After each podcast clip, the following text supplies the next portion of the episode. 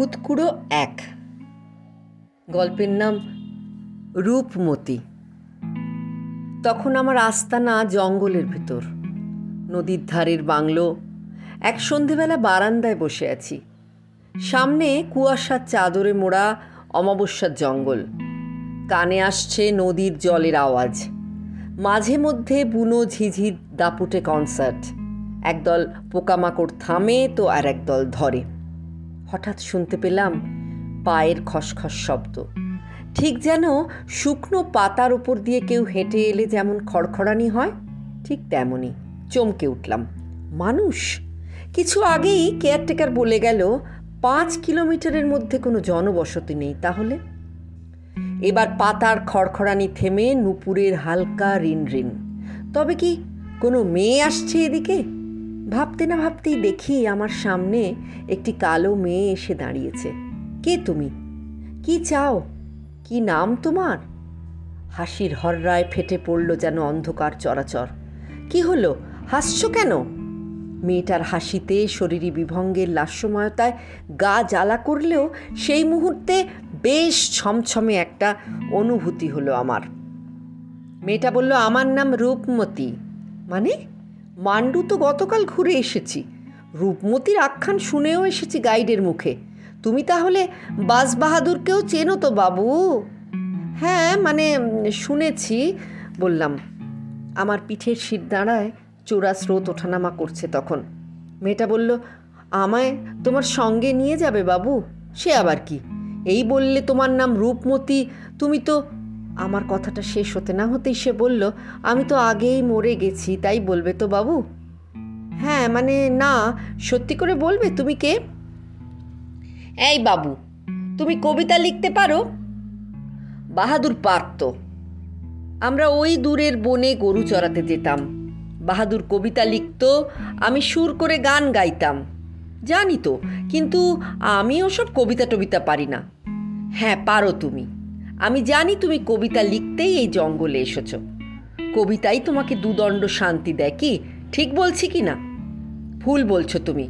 অন্য কারোর সঙ্গে গুলিয়ে ফেলছো আমাকে। আবারও সেই অট্ট হাসি কালো মেয়ের ঝকঝকে দুধ সাদা দাঁতের মধ্যে যেন ঝিলিক দিল আলো। কিন্তু এই মেয়ে কি করে জানলো যে আমি কবিতা লিখি?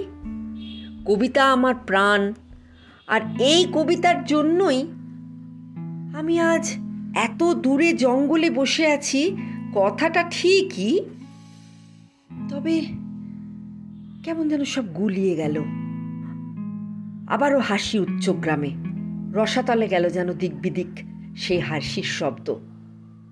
এবার আমার যেন সম্বিত ফিরতে লাগল।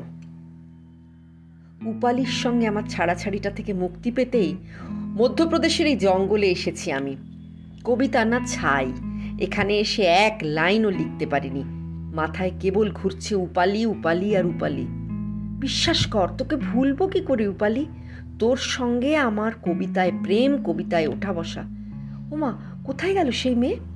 উঠে ঘরের আলো জ্বালতে গিয়ে দেখি চার্জ ফুরনো সেলফোনটা সেই তুচ্ছ ব্যাটারিহীনতার বার্তাই দিল। লাল আলোর ফুটকি তার গায়ে মিটমিট করছে। উঠে গিয়ে চার্জে বসাতে গিয়েই হোয়াটসঅ্যাপ মেসেজ বক্সে দেখি দপদপ করে জ্বলছে সেই সবুজ বাতি ঘরমা সে কি কাণ্ড? রণজয় জানিয়েছে, আজ দুপুরেই উপালির সুইসাইডের খবর।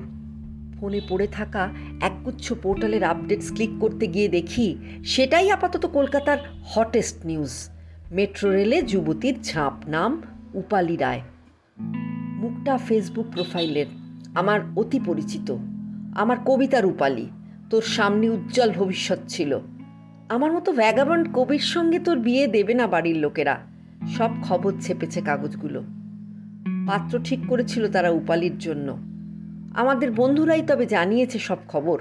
হ্যাঁ হ্যাঁ সব সত্যি কথা লিখেছে খবরের কাগজ। ইনফ্যাক্ট আমিও সেই কারণেই ঝোলা নিয়ে বেরিয়ে পড়েছিলাম এদিকে। রূপমতি, ঠিক বলছো তুমি? উপালির কবিতার ছত্রে ছত্রে প্রাণ প্রাচুর্যে ভরপুর ছিল। মৃত্যুঞ্জয়ী স্পর্ধার স্বাক্ষর রেখে যাব আমি।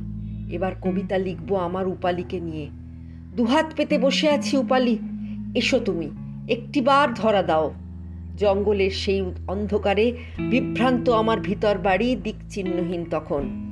আমি একটুও ভয় পাইনি। রূপমতি কখন যেন মিলিয়ে গেছে সেই আধারে।